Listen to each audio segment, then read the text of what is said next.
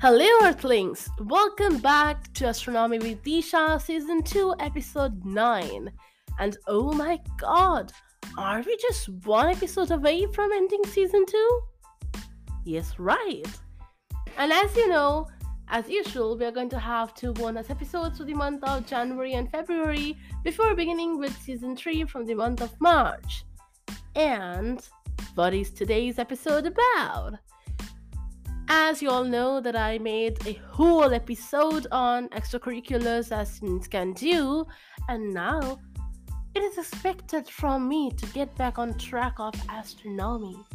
But I feel that only factual knowledge of nebula, star, this, that, that will not be enough.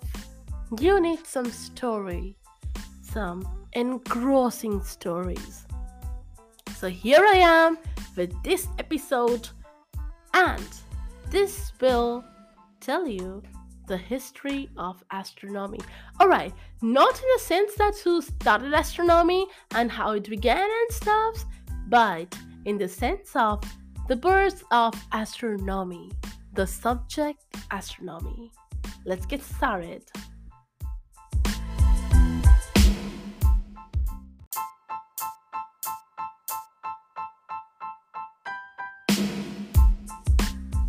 As you all know, we already had Mysterious May, and for the answer, we are going to have Detective December. I feel that November shouldn't be that detective because otherwise, it will take away the fun from December. So let's begin with the early history of astronomy. You know, the subject astronomy makes a lot sense now when we are in the 21st century, but think about, I don't know, say some 30,000 years ago. How would you define the sense it made back then? How would you define the reason those people started learning astronomy and, you know, like started researching the space science in their own way. Why did they even do that? What was the need? Now we understand, alright, our curiosity. This is serving our curiosity. This is some sense that we are making now. And yep, TV, radio, and stuff like that. Yep, helps a lot. But what about back then? You know, if you go back to the say prehistoric age you'll find that you know north star and stuff like that those people actually used to find the direction using those stars. You know like they didn't have a compass back then so they used the stars to determine where to go where did i come from where am i heading to? And then after that that that was one of the like biggest use of the night sky and then, of course, it was mesmerizing to look at. I'm sure we had no light pollution back then, so you know, naked eye could see a lot. And you know, back then, so 30,000 years ago, the universe wasn't as spreaded as it is now. Now, you know, uh, in universe's terms of age, 30,000 years will not actually seem like a lot, but it was still a lot from our perspective because space science and everything. This is all frame of reference right? So yeah from our point of view from our frame of reference means a lot. Now you know early cultures they actually indicate that. I've learned that somewhere. Um, it says that earlier like when we started with the uh, civilization and stuff there priests were the like first person to start with this and we'll talk about that in the next segment.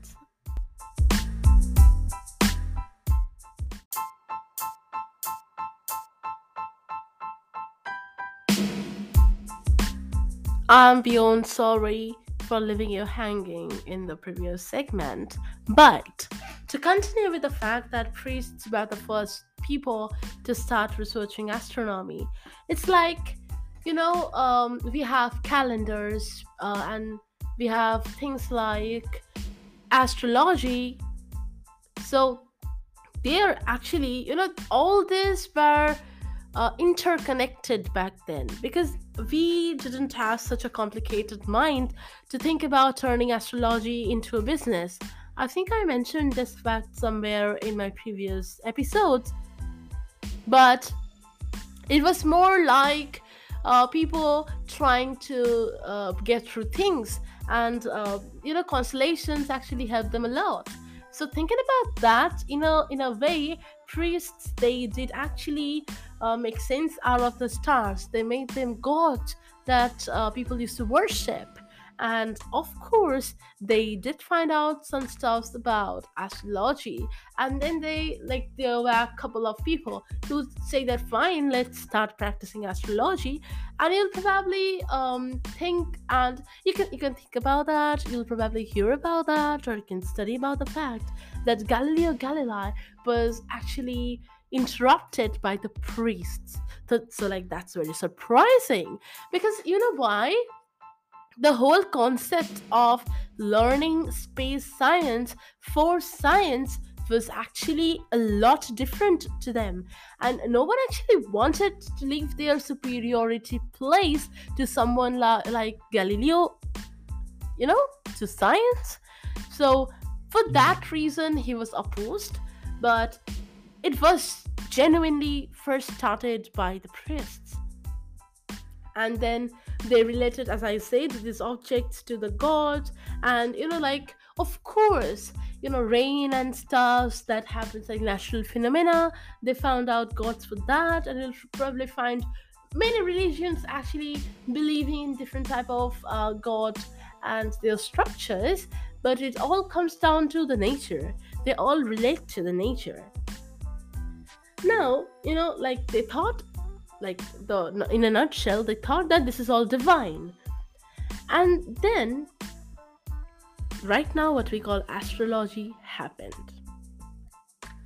So it was like a mammoth task that they had to take upon and all the you know constellations they had to figure out and think about them how to relate. And i really feel that astrology is very much scientific. Now now what we call astrology is not probably scientific but the origin of astrology is definitely scientific. It also helped us make the calendar because you'll find uh, in in here like you know on the earth we either follow the sun or we follow the moon to make our calendars. So it actually helped us a lot during those periods to figure out all right so now is now and then is then if you understand what i mean.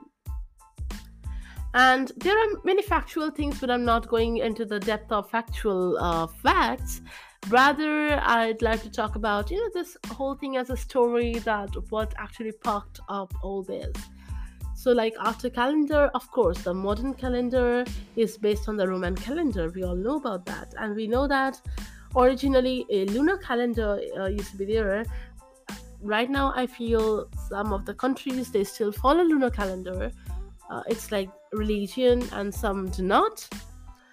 And all that relates back to uh, astrology, astronomy, or in one word, space. And then we, of course, have a brief era of prehistoric Europe, and we'll talk about that in the next segment.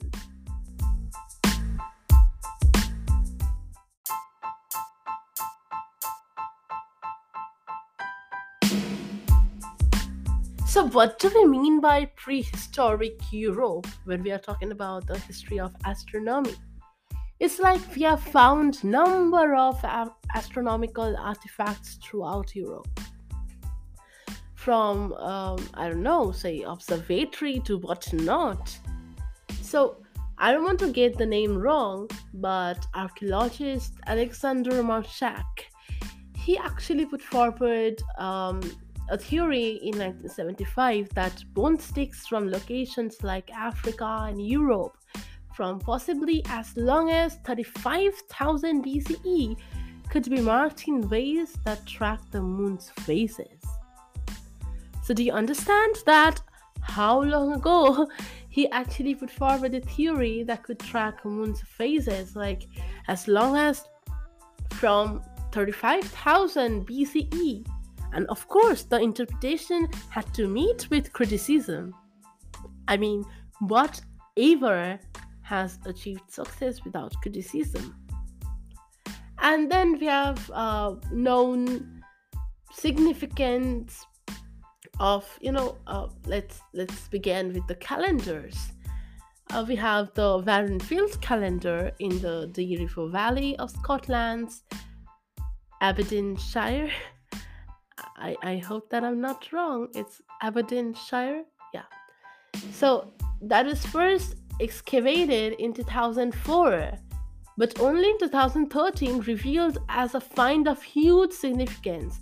It is to date the oldest known calendar, created around 8000 BC and predating all other calendars by some 5000 years. So, like, that's a lot. And then, you know, the Goseck cycle is uh, located in Germany, and the Goseck circle it actually belongs to the linear pottery culture that was first discovered in 1991. Its significance was only clear after results from archaeological digs became available in 2004. It had hundreds of similar circular enclosures. And of course, uh, throughout in Austria, Germany, and Czech Republic. And then we know about uh, some other um, Goseck circle and some other calendars, and of course, the observatory. So, when we talk about the observatory, I actually mean a Bronze Age astronomical observatory, yes. That was constructed around 1900 BC and continuously served the nearby community that lived there until about 700 BC. The central space was used to observe the rising sun and the full moon. Three markings locate sunrise at summer and winter. You know, that was a huge success for sure. So, this is what we mean when we talk about the prehistoric Europe. It's like before we even knew things had begun, and it developed into a lot more. And we had no idea. Can you imagine? Things that existed so long ago, we are only finding out about them around the 90s or the 2004, 5, and 13. That's a lot late, right? So, we don't really have the thread that leads us to the facts that why even space science.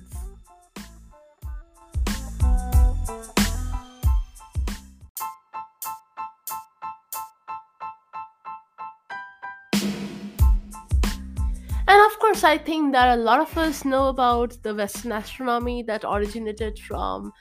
Um, it's it's believed to be around Mesopotamia, and then we have Babylonian astronomy and a lot. But what I want to mention, you know, very forcibly is India, Indian subcontinent, and astronomy in here. So, astronomy in the Indian subcontinent it actually dates back to the period of Indus Valley civilization during third millennium BCE. Yes, when it used to create calendars. As the Indus Valley civilization did not leave behind written documents, the oldest extant Indian astronomical text is, again, I don't want to sound wrong, but the Vedanga Jyotisha. That dates from the Vedic period. The Vedanga Jyotisha is attributed to Lagadha and has an internal, alright, this is getting too much factual, but date of approximately 1350 BC and describes rules for tracking the motions of the sun and the moon for the purposes of ritual. I mean, okay, I understand that all this was for ritual, for calendar and stuff, but think about the time from when it began. The time from when people thought that yes, we can utilize all that we are getting to squeeze out something for us. And I believe that left a chain that we are following today.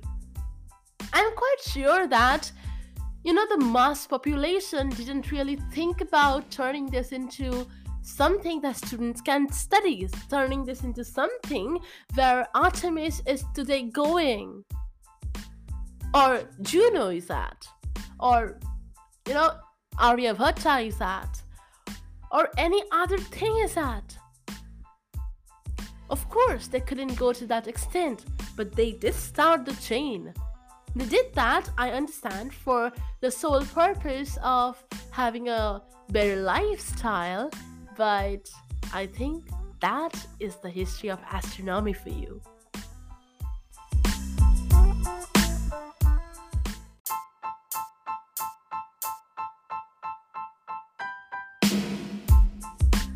And of course, we have Greek astronomy, we have Egyptian astronomy, and they played significant roles which I wouldn't be able to cover up in this small episode, but I want to mention Chinese astronomy here. The astronomy of East Asia began in China. Solar term was completed in Warring States period. The knowledge of Chinese astronomy was introduced into East Asia. Astronomy in China has a long history. Detailed records of astronomical observations were kept from about 6th century BC until the introduction of Western astronomy and the telescopes in the 17th century. Chinese astronomers, you know, were able to precisely predict eclipses. Much of the early astronomy uh, in China was for the purpose of timekeeping, as it was in the rest of the world. But thinking about how they could predict eclipses perfectly, that actually gives us a clear picture of how dedicated and knowledgeable they were. And do not forget about 6th century BC, come on.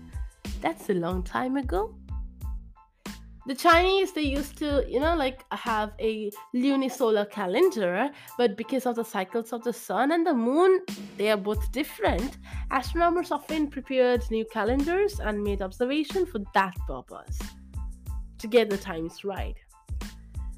But what we are getting out of here is that calendar was actually the main importance. So, thank you calendar for being there. Um, we of course have, you know, Mexico in here and uh, some somewhere in the Middle Ages. This wasn't really the modern astronomy because modern astronomy is a bit different than prehistoric astronomy and the BCE astronomy because modern astronomy precisely began from the 19th century, so not at all BC. Uh, we will probably talk about modern astronomy and its history and the people related to it uh, in the first or second episode of season 3, but we'll check that out. Before that, let's see what happens in Detective December.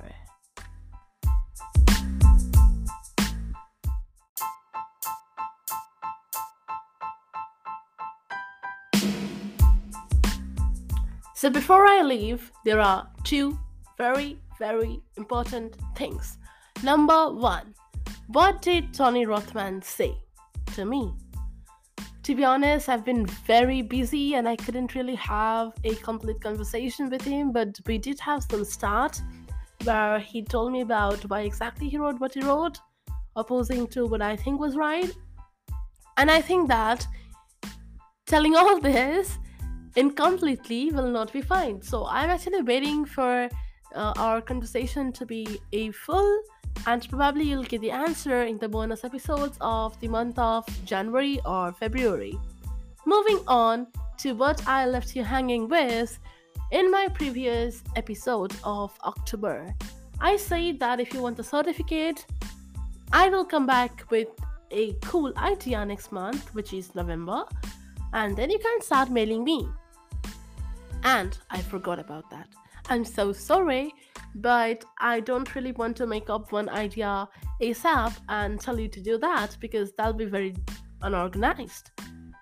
Brother, I'll again probably make another bonus episode for you in the month of January or February, uh, where I'll be telling you about what exactly I would like to bring forward as a collaboration or project work. Or obviously, I'm not an employer and won't be able to provide you with internships, but we'll let you know about that soon. Meanwhile, if you have any idea, you know you're free to mail me or tell me here in any of the comment box, maybe, or send me a voice message. I think you can do that through Anchor. So, all that, and yeah, anything base. This podcast is brought to you by Disha. Keep an eye for upcoming episodes. Thank you.